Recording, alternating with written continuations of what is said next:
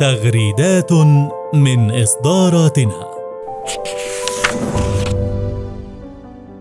يعتمد كل البشر على البيئة، ويؤثر تغير المناخ سواء بشكل مباشر أو غير مباشر على مجموعة من حقوق الإنسان المضمونة على المستوى الدولي، حيث تعد البيئة الآمنة والنظيفة والصحية والمستدامة جزءا لا يتجزأ من التمتع الكامل بمجموعة كبيرة من حقوق الإنسان بما في ذلك الحق في الحياة والصحة والغذاء والمياه والصرف الصحي.